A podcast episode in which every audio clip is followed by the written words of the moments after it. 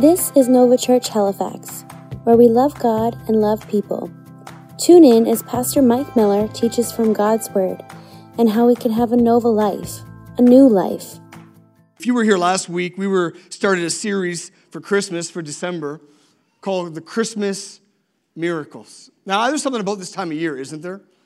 I said it last week. I don't know. I remember growing up in church. I was a church kid, and some of you aren't. Maybe some of you weren't church kids, but I grew up. I remember thinking Christmas time, it was the closest that I felt like everybody was a Christian and had faith because they were singing songs like Joy to the World. They were talking about Silent Night. They were talking about peace and hope and forgiveness and a Savior being born. And there was a joy in the streets. If you can push away the com- commercialism and the stress, and there's something about this time of year, I believe that the world gets a glimpse of what the heaven is like and what a life of faith is like. And that's why there's something special about it.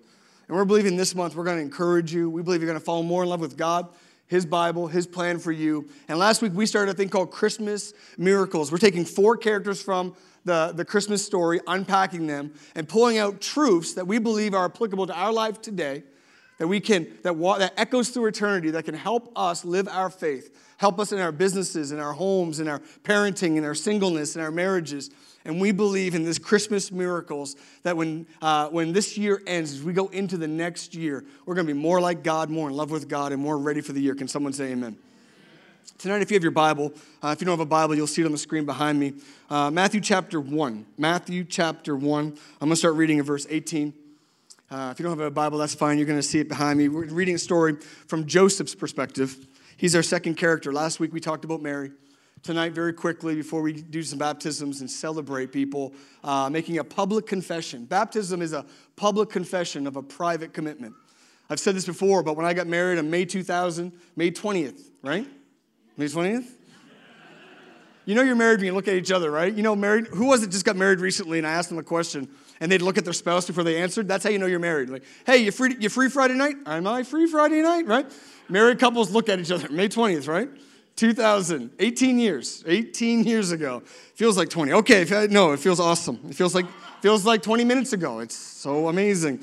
I'm going to stop talking and read. Okay. Uh, but when we got married, it was a very private, with 200 people ceremony in Newfoundland, in St. John's, Newfoundland.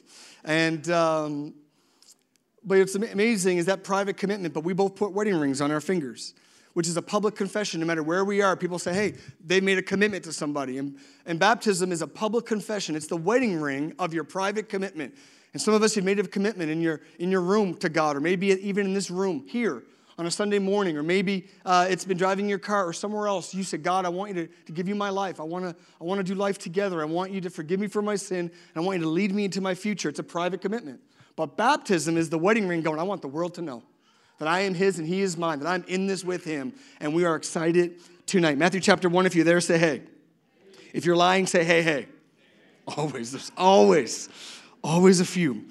Verse 18, if you got your Bible, maybe a digital Bible, iPhone Bible, or your seat behind me, says this This is how Jesus the Messiah was born. His mother Mary was engaged to be married to Joseph. But before the marriage took place, while she was still a virgin, she became pregnant through the power of the Holy Spirit. Joseph, her fiance, was a good man and did not want to disgrace her publicly, so he decided to break the engagement quietly. As he considered this, an angel of the Lord appeared to him in a dream. Joseph, son of David, the angel said, Do not be afraid to take Mary as your wife, for the child within her was conceived by the Holy Spirit, by God Himself. And she will have a son, and you are to name him Jesus, for he will save the people from their sins. All this occurred to fulfill God's message through the prophet Look, the virgin will conceive a child. She will give birth to a son, and they will call him Emmanuel, which means God is with us. He's not distant, He's not far, He's not removed, He's not distracted. You need to know tonight Jesus is with us. He is with you in your journey, He's with you in your pain and your gain. He's not removed, distracted, or denied. God is with us. That is what we celebrate this time of year. Verse 24. I wanted to preach right there. You see that? I almost I almost got distracted, babe, but I'm focused tonight.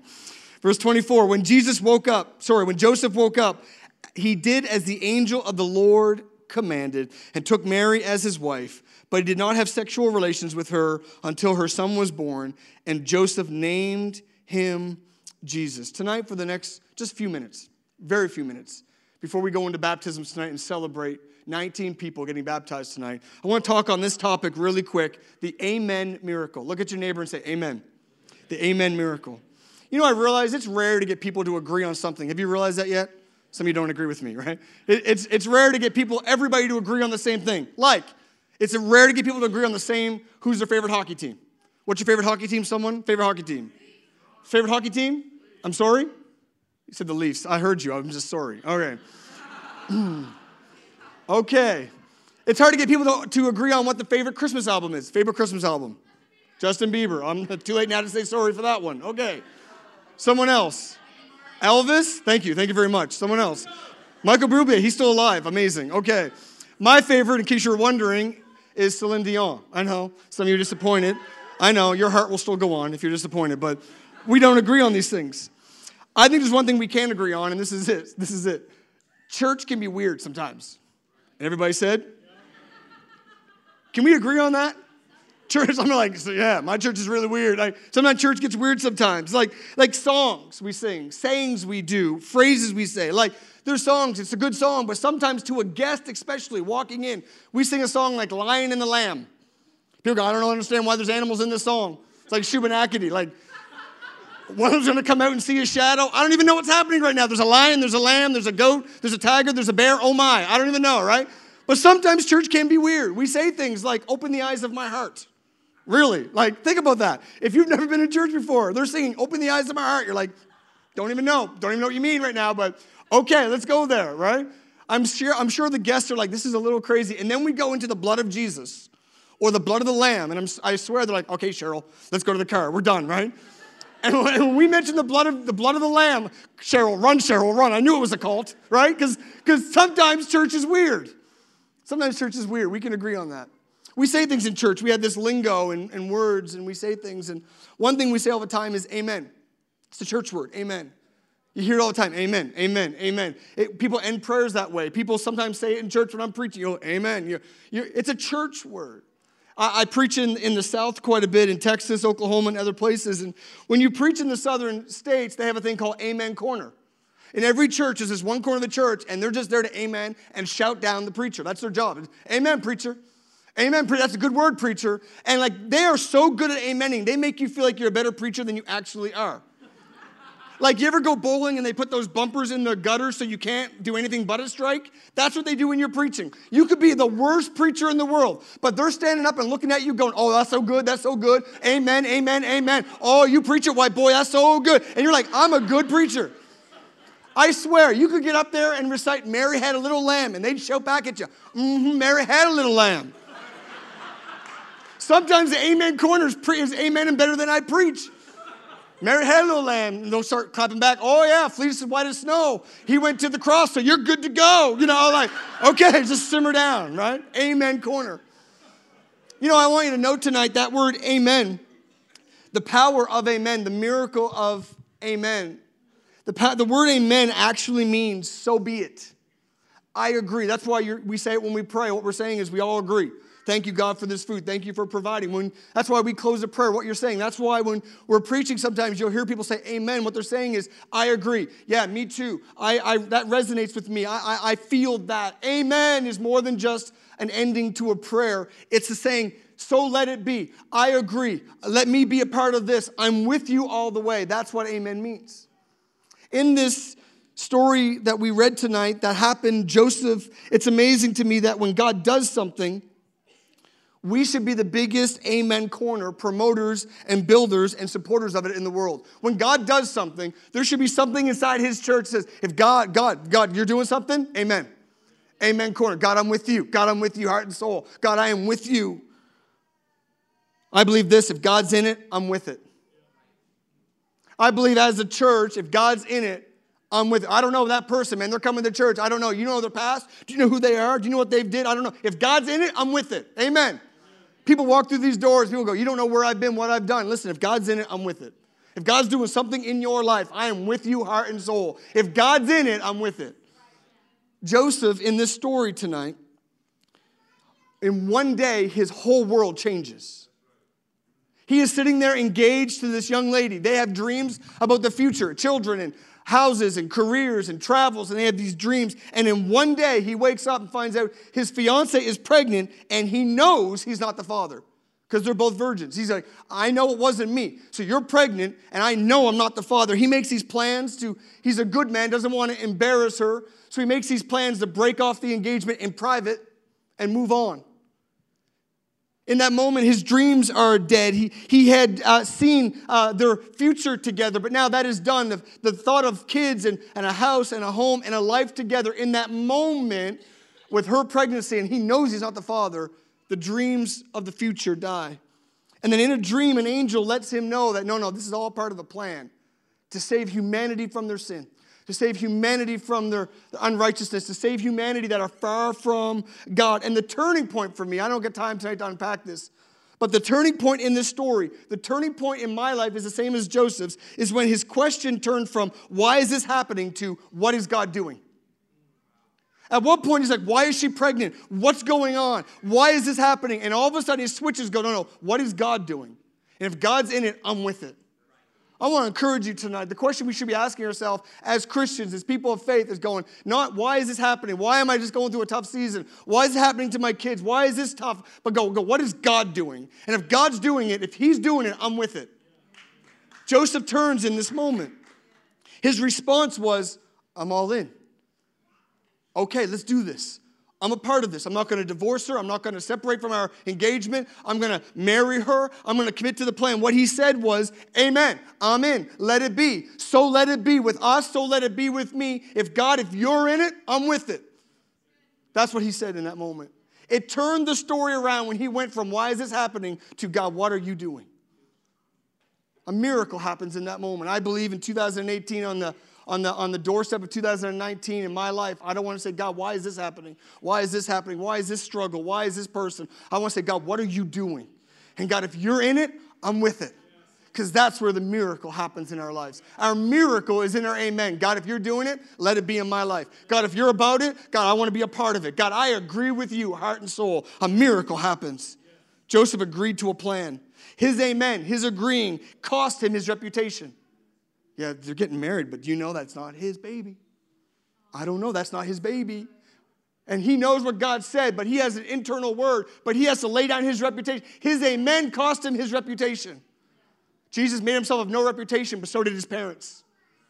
He's like, I'll get, you know what? I know I'm shunned. I know we're going to go into restaurants and places and they're not going to serve my wife. I know people are going to say, he doesn't even look like you. That's not your baby. And they're going to accuse him. But he said, no, no. When I say amen, God, if you're in it, I'm with it. When I say amen, I'm saying no to my reputation. His amen overruled his doubts.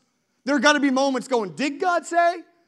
Was that too much pizza? Was that too much? Was that too much hummus I had last night? Was that an angel? I don't know. That sounds kind of crazy. God, your rescue plan through my fiance. But listen, his amen overruled his doubts. His amen demanded his resources. Read your Bible. It says, Not only am I going to get through this moment, I'm going to parent this boy. I'm going to teach him a trade. I'm going to pay for his schooling. I'm going to pay for his clothes. I'm going to spend my time. I'm going to spend my money. I'm going to give him my trade, my business, and my talents. Jesus was a carpenter. Why? Because Joseph gave him his business. When he said amen, it demanded his resources. When you say, God, I'm with you, I'm giving you my reputation. I'm giving you my time, I'm giving you my doubts, and I'm giving you my resources. His amen set him at the center of God's plan and changed the world. So, what about tonight? Tonight I'm preaching this way because you're about to see some people say amen to God's plan in their life. Are we asking tonight, why is this happening? Or are we saying, God, what are you doing? Some people are going to come across the stage. Some people are going to be preaching on this place. Some people are going to be leading worship. Some people are sitting here going, I know them. I don't know if people really know the real them.